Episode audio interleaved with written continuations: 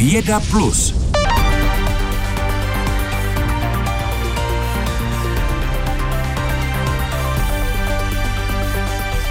Změny v rychlosti metabolismu jim mohou pomoci přežít klimatické změny. Mluvíme o čolcích a také především o výsledcích vědeckého výzkumu, který vede Lumír Gvoždík z Ústavu biologie obratlovců Akademie věd. A ten je prvním hostem dnešní vědecké půlhodiny na Plusu. Dobrý den. Dobrý den vám i posluchačům. Proč jste si pro svůj výzkum vybrali vy a kolegové právě čolky? Ehm, čolci patří mezi obožívalníky a obožívalníci jsou považováni za obratlovce nejvíce ohrožené současnými změnami klimatu. Ehm, čolci na rozdíl od jiných obožívalníků, co jsou třeba žáby, jsou mnohem vhodnější pro experimenty v laboratorních podmínkách, protože mají menší prostorové nároky. Čolky se zabýváme také dlouhou dobu a podařilo se nám získat unikátní know-how pro jejich chov a rozmnožování, což nám taky umožnilo získat materiál pro tu práci, která byla provedena na mláďatech čolků hor, horských. Také máme dlouhodobé teplotní záznamy z přirozených stanovišť čolků, které nám pomohly vytvořit ekologicky realistické podmínky během experimentu. Rozumím, každopádně výzkum trval rok a ukázal, že mezi čolky, stejně jako například mezi lidmi, existují individuální rozdíly v tom, jak rychlý mají metabolismus. A to se pak odráží i v jejich chování. Jak konkrétně, prosím? No, jsme zjistili, že v populaci čolků jsou jedinci s rychlejším metabolismem a současně pohybově aktivnější a naopak ti s pomalejším metabolismem jsou zároveň méně aktiv, aktivní, čím jsme konečně potvrdili jeden ze základních předpokladů modelu energetického řízení organismu. E, to znamená, že čolci s rychlejším metabolismem a současně pohybově aktivnější mají větší šanci se na potravu a partnera. Tato výhoda ale platí, nebo měla by platit eh, pouze v prostředí s dostatkem zdrojů a nízkou početností predátorů, protože zvýšená pohybová aktivita eh, zvyšuje riziko predace. Pokud je ale v prostředí málo zdrojů potravy, je výhodnější metabolismus pomalejší, který šetří energii. Hmm. Existuje nějaká jednoznačná odpověď na to, co je zkrátka lepší, co je výhodnější? Zdali mít rychlejší anebo pomalejší metabolismus? Pokud by se jedinci vyskytovali v prostředí se stabilní nízkou nebo vysokou dostupností zdrojů, tak by byli výhod, ve výhodě pouze buď metabolicky pomalejší nebo metabolicky rychlejší jedinci. Ale v realistickém prostředí, kde, kde se nepředvídatelně mění dostupnost zdrojů a taky početnost predátorů, je z hlediska přežití populace výhodná přítomnost jedinců jak s rychlým, tak i pomalým metabolismem. Na rychlost metabolismu má vliv víc faktorů. Jedním z nich je i momentální situace, tedy podmínky v prostředí, ve kterém konkrétně tedy v, ve vašem výzkumu ti čolci se pohybují, ale e, není to jenom pro čolky. E, proč jste museli tento vliv, vliv prostředí odfiltrovat a případně jak se to dělá, či jak se vám to podařilo? Dá se to udělat relativně jednoduše, podařilo se to opakovaným měřením prostě jak metabolismu, tak i té pohybové aktivity a to nejenom v čase, ale i v roz, při rozdílných tělesných teplotách. A ta opakovaná měření ve dvou teplotách se ukázala jako klíčová pro úspěch této studie, protože jsme jako první zjistili, že tělesná teplota ovlivňuje proporci té individuální opakovatelné proměnlivosti u každého znaku jinak vztah mezi metabolismem a pohybovou aktivitou potom bylo možné zjistit až při společné analýze výsledků z obou teplot. Když ten výzkum schrneme, jak velký význam mají například genetické rozdíly v rychlosti metabolismu na možnost populací přizpůsobovat se změnám prostředí a tím pádem přežít? Jo, tak tady bych eh, doplnil, že individuální rozdíly, které jsme zjistili, nemusí být způsobeny pouze genetickými faktory, ale také například vlivem matky nebo vývojou plasticitou, která zafixuje určitý fenotyp vlivem podmínek okolního prostředí eh, v raných stadiích vývoje. Individuální rozdíly v populaci jsou obecně základním předpokladem pro evoluci znaku přírodním výběrem. U řady fyziologických a behaviorálních znaků jsou ale individuální rozdíly překvapivě malé a většina hodnoty naměřených znaků je výsledkem toho okamžitého vlivu různých faktorů prostředí. Přehlížení individuálních rozdílů tak může snadno vést k zavadícím závěrům ohledně potenciálu jednotlivých druhů adaptovat se na měnící se podmínky prostředí. Další výzkum v této oblasti je proto důležitý pro pochopení vlivu klimatické změny na populace nejenom čolků, ale i jiných druhů studenokrvných živočichů. Říká Lumír Gvoždík z Ústavu biologie obratlovců Akademie věd o výsledcích, dosavadních výsledcích jednoho z jejich výzkumů. Děkuji vám, ať se vám daří. Naslyšenou. Taky děkuji, naslyšenou. 17 hodin 39,5 minuty. Studijní pobyty v zahraničí, mezinárodní výzkum, konference i vědecké semináře, to všechno silně omezila pandemie koronaviru. V univerzitním prostředí jde přitom o klíčové aktivity. Teď po rozvolnění se ale vše vrací zpět do svých kolejí. A třeba studenti a akademici z Fakulty filozofické na Západočeské univerzitě v Plzni znovu jezdí do ciziny. Jak zjistila redaktorka Martina Klímová, Jeden tým bude v Itálii pokračovat ve výzkumu zaniklé římské, římské kolonie. Náš výzkum odhalil to, že nepropustnost římských amfor byla zajišťována vymazáváním směsí březových a borovicových smůl. Líčí jeden z dosavadních objevů v zaniklé římské kolonii nedaleko italského Říma Klára Projs z katedry archeologie Fakulty filozofické na Západočeské univerzitě v Plzni. Samozřejmě vzhledem k tomu, že pandemie v podstatě v nejhorším měřítku propukala v Itálii, nedovolila nám jeden rok vyjet, protože v podstatě nebylo možné přes nejrůznější nejrůznější opatření tam na ten měsíc být a pracovat. Nicméně jsme na něj navázali s roční pauzou a jsem za to velmi ráda, že jsme výzkum i to prostředí našli v takovém stavu, v jakém jsme ho opouštěli. Můžeme teď popsat, co už se vám podařilo objevit za těch pár let, co tedy na tom místě působíte? Jelikož výzkum probíhá velmi intenzivně každý rok měsíc, takže máme depozitář doslova nafouknutý desetitisíci nálezy mramorových soch, velkého souboru stovek římských mincí. Co vás čeká letos? Po té pandemické odmlce v září vyjedeme zhruba z 10 nebo 15 studenty katedry archeologie. Budeme zde kopat celý měsíc a budeme pokračovat v odkryvu již započatých částí. Takže nejdůležitějším cílem je právě fórum veřejné lázně. Zkoumat nálezy předků člověka v jeho Africké republice bude zase biologický antropolog Lukáš Friedl. Samotná ta jeskyně je řádově tři čtvrtě hodiny cesty od Johannesburgu Turku, to je ta oblast té kolebky lidstva takzvané a tam, kde jsou viditelné fosílie a je nějaký odhad toho, že by mohly být lidské nebo předku člověka, tak ty jsou dopraveny do laboratoří a tam jsou těmi mikrovrtačkami vlastně vypreparovány z té skály. Co za kosti tedy se tam preparuje z té skály? Jsou to v naprosté většině kousky jenom. Já je nejdřív morfologicky popíšu, to, jak ta kost vypadá, změřit, jo, najít nějaké specifické znaky na povrchu těch kostí a potom je podrobíme CT skenování s tím, že že cílem je vidět dovnitř té kosti a mít možnost hodnotit kvantitativně nějak tu kostní tkáň, která vlastně je tam zachovaná. A to je něco úžasného? Je to samozřejmě úžasné pro toho, kdo to úžasné chce vidět, takže ano, pro mě je to jako samozřejmě zrušující. A já osobně očekávám, že to budou kosti primárně z toho horizontu 2 až 3 miliony let, takže se to bude týkat té skupiny australopitéků, případně těch takzvaných raných zástupců rodu Homo. Další výzkumy a studentské stáže se připravují, potvrzuje děkan Fakulty filozofické David Šanc. Plánujeme, nebo zatím to vypadá, že v letošním roce vyjede někde mezi 160 a 200 studenty. Ta příjezdová mobilita bude obdobná, nebo takový je dlouhodobý trend. A jsme zhruba na číslech jako před pandemí covidu, to znamená roku 19. Z Plzně Martina Klímová, Český rozhlas. A k jednomu ze zmíněných výzkumů, nebo k jedné ze zmíněných expedic možná také se v příštích minutách vrátíme. Jak jsme slyšeli tým vědců, který bude v jihoafrické lokalitě nazývané kolebka lidstva zkoumat druhy předků člověka, bude mít i svého českého člena. Tím je Lukáš Friedl, biologický antropolog z Fakulty filozofické Západočeské univerzity, se kterým jsme teď ve spojení živě. Před chvílí jsme ho na krátký čas slyšeli v reportáži. Dobrý den. Dobrý den, hezké odpoledne. Co doufáte, že v Jihoafrické republice naleznete? Pro co tam jedete? Tak primárně tam jedu pro ta data z těch CT skenů, a to znamená nějaká, jakoby nějaký obrázek té vnitřní struktury kosti, ale cílem je obecně popsat ty fragmenty z dlouhých kostí končetin, na které já se specializuji a tím přispět vlastně tomu širšímu týmu jako k popsání těch celkových nálezů v té konkrétní jedné jeskyně, v té konkrétní jedné lokality co všechno musí mít vědec za sebou, případně i v rámci publikací, aby se eh, dostal nebo aby dostal pozvánku do takového mezinárodního projektu?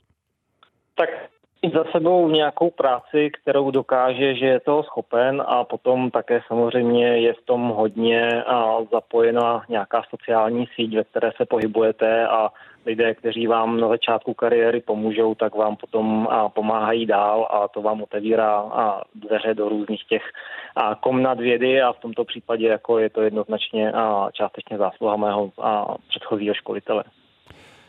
Když se podíváme na evoluční eh, historii našich předků, eh, jaká bílá místa tam ještě vidíte?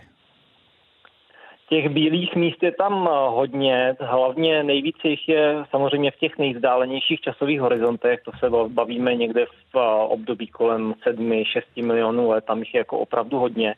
Ale v každé té fázi i s tím, že toho víme víc a víc a víc a známe více těch našich předků, tak jsou pořád bílá místa, o kterých třeba nevíme. Jedním takovým klasickým příkladem je takzvaný střední pleistocén, což je období a, vlastně po 780 tisících letech před dneškem až někam ke 100 tisícům.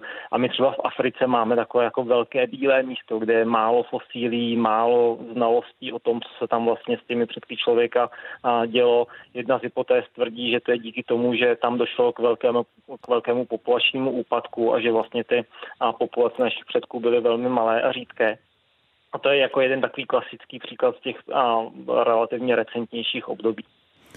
Jak vlastně se vám daří eh, tyto otázky, ta bílá místa eh, hledat a, a, a vyrušovat, zkrátka nacházet odpovědi. Teď se ptám na to, jak ten samotný výzkum probíhá a jak moc může eh, vyplnit mezery, které stále ještě v té historii máme. No tak celé je to závislé na tom, že někdo musí objevovat ty fosílie a, a potom čím jich je víc, tím máte větší pravděpodobnost, že se trefíte do nějakého toho bílého místa, jak říkáte.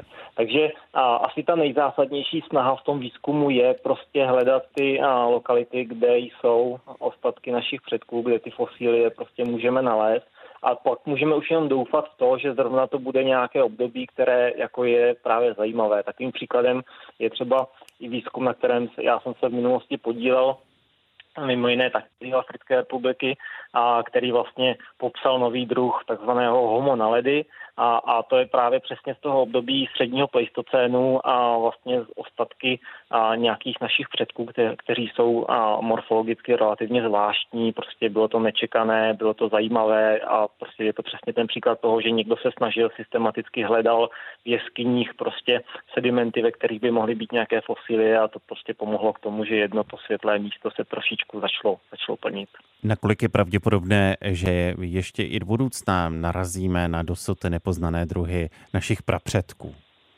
Pravděpodobné je to velmi a ten výzkum je velmi dynamický a třeba posledních 20 let v té paleontropologii a my vidíme jako obrovské množství nových nálezů, protože se vlastně otevírají a lokality nebo se znovu vlastně kopou lokality, které už jsou známé novými metodami. Máme prostě k tomu jakoby a na pomoc tu technologii a zároveň to velké množství jako nadšených lidí, kteří to chtějí dělat. Takže a jako v jiných vědeckých oborech ten progres prostě tam je a bude tam i do budoucna. My toho budeme vědět víc a víc, ale samozřejmě vždycky budeme limitováni tím, že to je věc, která se týká hluboké minulosti a toho, že ty fosílie jsou jenom zlomky toho živého světa v minulosti, takže my vždycky budeme limitováni tím, že uvidíme jenom malinké okénko z té minulosti a nikdy nepoznáme tu úplnou pravdu, tak jak to bylo. Hm. Mohou nám ty zlomky dávného světa, dávného eh, života něco povědět i o naší současnosti, říct si něco nového o nás samotných?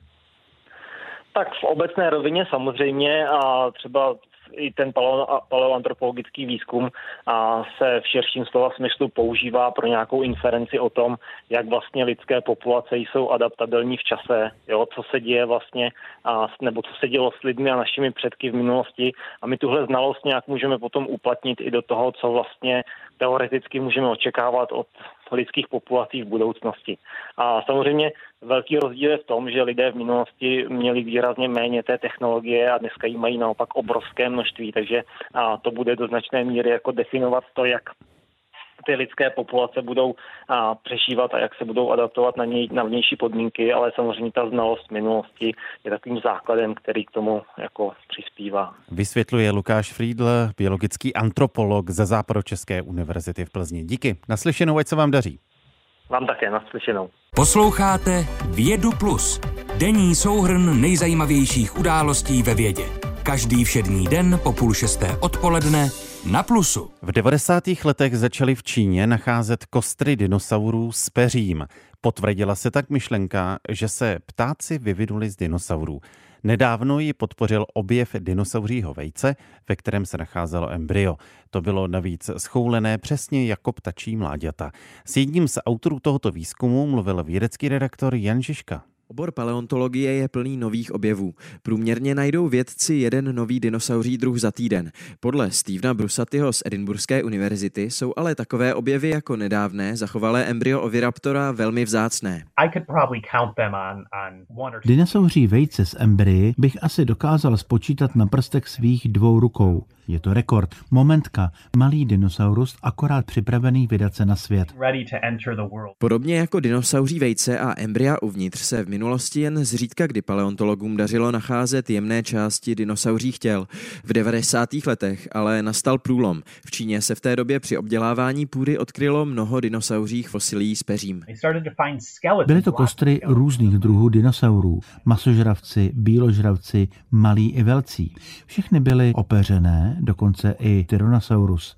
Devítimetrové zvíře a na něm peří. Za pohřbení těch dinosaurů mohly sopky aktivní asi před 125 miliony let popel a další vulkanické horniny dinosaury uvěznily a těla se nestačila rozložit. Pro nás to bylo štěstí jedna ku miliardě, pro dinosaury to bohužel tak veselé nebylo. Během těch posledních 25 let se v Číně našly tisíce podobných fosílí s peřím. Teď už nemáme pochyb, že se ptáci vyvinuli z dinosaurů. Před 65 miliony let na území dnešního Mexika dopadl velký meteorit. Následovala významná změna klimatu, kterou dinosauři nepřežili. Odpověď na to, proč se to ptákům podařilo a dinosaurům ne, paleontologové zatím hledají. Mají ale několik domněnek. 75% živých organismů vymřelo, včetně všech dinosaurů, až na některé ptáky. Ani jich většina nepřežila, několik druhů, ale ano. Vypadá to, že to byli ti menší, kteří se mohli lépe schovat a ti, kteří uměli dobře létat. Dobře se jim utíkalo před nebezpečím. Byli to taky ti ptáci, kteří měli zobáky a mohli jíst semínka.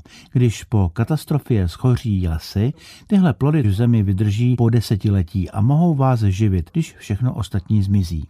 Rád to přirovnávám k pokru. Neexistuje jedna věc, která jim pomohla uspět. Byla to kombinace. Vývoj v oboru paleontologie se podle Stevena Brusatyho postupně odráží i v lidových vyobrazeních dinosaurů. Když přemýšlíme o dinosaurech, měli bychom si je představovat rozhodně spíš jako velké ptáky, než jako přerostlé ještěrky nebo krokodýly. V Jurskému parku se třeba v průběhu let povedlo představit docela moderní obraz dinosaurů. Když ale před 30 lety vyšel první známý film z této série, ještě jsme o tom, že dinosaur dinosauři měli peří, nevěděli. V současné době pomáhám jako odborný konzultant jurského světa. S režiséry a tvůrci postav spolupracuji na novém filmu, který vyjde v červnu. Teď už můžu říct, že tam budou dinosauři s peřím. Konečně. Říká paleontolog. Dinosauři podle Brusatyho přivedou velké množství lidí k vědě, když jsou ještě děti. Velký význam ale mají i pro lidskou civilizaci obecně. Přiletěl asteroid a dopadl na Zem. Dinosauři vládli světu po více než 150 milionů let a tímto jedním dnem se úplně všechno změnilo. Nedokázali se přizpůsobit té náhlé environmentální změně. My savci jsme pak díky tomu od nich tu nadvládu převzali. Teď jsme na vrcholu ekosystému my, přesně tam, kde byli předtím dinosauři, na vrcholu potravinového řetězce. Když mohli po té náhlé změně klimatu dinosauři vymizet, mohlo by se něco takového stát i nám? Myslím, že tohle je základní otázka, kterou si dnes díky dinosaurům můžeme položit. Uzavírá Steven Brusaty. Celý rozhovor se spisovatelem, filmovým poradcem a autorem nedávné dinosauří studie si můžete poslechnout už tuto sobotu po 14. hodině ve studiu Leonardo Jan Žižka, Český rozhlas Plus. Dnes by měl znovu začít pracovat největší a nejvýkonnější urychlovač částic na světě. Vědci ho restartují po tříleté přestávce na údržbu. Kolegyně Martina Mašková se zeptala Alexandra Kupča z Fyzikálního ústavu Akademie věd na to, jak přesně takový restart urychlovače vypadá. Tak v CERN se právě teď připravují protonové svazky a ty mají být v průběhu dne vpuštěny do urychlovače LHC. A svazky tam pak mají po nějakou dobu v urychlovači obíhat. Jde vlastně o takový e, zásadní test celého urychlovacího komplexu, který, jak jste uvedla, v těch posledních třech letech prošel výraznou modernizací. V tom urychlovači eh, probíhají srážky částic. Eh, kdyby měl dosáhnout těch srážek s vysokou intenzitou a energií, čili eh, jaký je ten kýžený cíl, na jaké ideální hodnoty by se chtěl, měl dostat? Tak než se LHC dostane k plánovanému výkonu, tak to ještě nějakou dobu potrvá. Výkon se bude postupně zvyšovat a přitom samozřejmě pečlivě kontrolovat, jestli je s urychlovačem vše v pořádku. Dnes LHC eh, proto ještě urychlovat nebude ani nedojde ke srážkám těch svazků. Ty jsou eh, naplánované při té plné energii 6,8 TWh někdy, eh, někdy na červenec, takže pak uvidíme. Odstávka toho zařízení, o kterém mluvíme LHC, neboli velkého hadronového urychlovače, trvala tři roky. A kromě údržby měla také přispět ke zvýšení jeho výkonu. To se povedlo? To, jak jsem říkal, se teprve uvidí. Eh, pokud půjde vše eh, podle plánu, mělo by se během následující kampaně eh, která bude trvat asi 3 až 4 roky, nazbírat víc dat než během těch dvou předchozích kampaní dohromady. Navíc při mírně vyšší energii srážek, asi nějakých 13,6 tera elektronvoltů. Tam mnohem náročnější modernizace čeká urychlovač LHC ještě během té další odstávky. Tam má začít v roce 2026, eh, no a eh, po ní by se měla eh, četnost srážek zvýšit ještě faktorem 5 až 7. Možná to nejdůležitější, jaký bude hlavní úkol modernizovaného urychlovače částic teď? Tak to zvýšení výkonnosti urychlovače umožní detailnější studium vlastností těch základních stavebních kamenů hmoty, včetně například Higgsova bozonu, což je částice, která byla LHC experimenty Atlas a CMS objevena v roce 2012. To byla vlastně eh, poslední, poslední chybějící článek ve standardním modelu částicové fyziky. To je naše současná teorie, která popisuje ten svět elementárních částic. Eh, v mikrosvětě funguje velmi dobře, eh, nedokáže však odpovědět na některé základní otázky spjaté s vývojem vesmíru. Například astromové a kosmologové nám tvrdí, že hmota, tak jak ji popisuje standardní model, tedy zhruba řečeno hmota složená z protonů, neutronů a elektronů, eh, tvoří jen 4% vesmíru. Zbytek je ve formě nějaké temné hmoty energie, jejíž povahu vůbec neznáme a je tedy vlastně stále co objevovat. A to je vlastně jedním z těch hlavních cílů experimentu na LHC, to je hledat projevy této nové fyziky. No a pokud se to podaří, tak by to byl samozřejmě významný, významný pokrok eh, v našem chápání světa. Máme zde v zásadě dvě strategie. Buď se nám ty nové částice podaří na LHC vytvořit přímo a pozorovat je. To by byl ideální scénář a to byl vlastně ostatní případ eh, Higgsova bozonu, nebo můžeme eh, přesnými měřeními najít odchylky od předpovědí toho standardního modelu a, a ty odchylky pak nám můžou napovědět, jak ta nová eh, fyzika vypadá. Česká republika je v tomto oboru velmi aktivní, podílí se na několika velkých experimentech právě v CERNu, které jsou ty nejdůležitější tak těch aktivit je opravdu celá řada. Uvedl bych alespoň dva LHC experimenty s naší největší účastí. Je to už zmíněný experiment Atlas, kde pracuji i já. Atlas se zaměřuje na analýzu právě těch protonových srážek při nejvyšších energiích. A druhým je experiment Alice, jeho hlavním cílem je studium vysokoenergetických srážek těžkých iontů, typický jader olova. A v těchto srážkách se na zlomek vteřiny vytvoří hm, velmi hustá a horká hmota a simulují se tam podmínky, eh, které panovaly ve vesmíru eh, krátce po jeho vzniku. Díky té těsté spolupráci Českých univerzit a Akademie věd je, myslím, náš příspěvek v CERN velmi dobře vidět, ať už jde o stavbu detektorů nebo o analýzu dát. A samozřejmě ne se spolu s našimi kolegy v zahraničí už těšíme na nová data z LHC a držíme kolegům z urychlovací divize CERN palce, aby dnes všechny testy dobře dopadly řekl Martině Maškové Aleksandr Kupčo z Fyzikálního ústavu Akademie věd.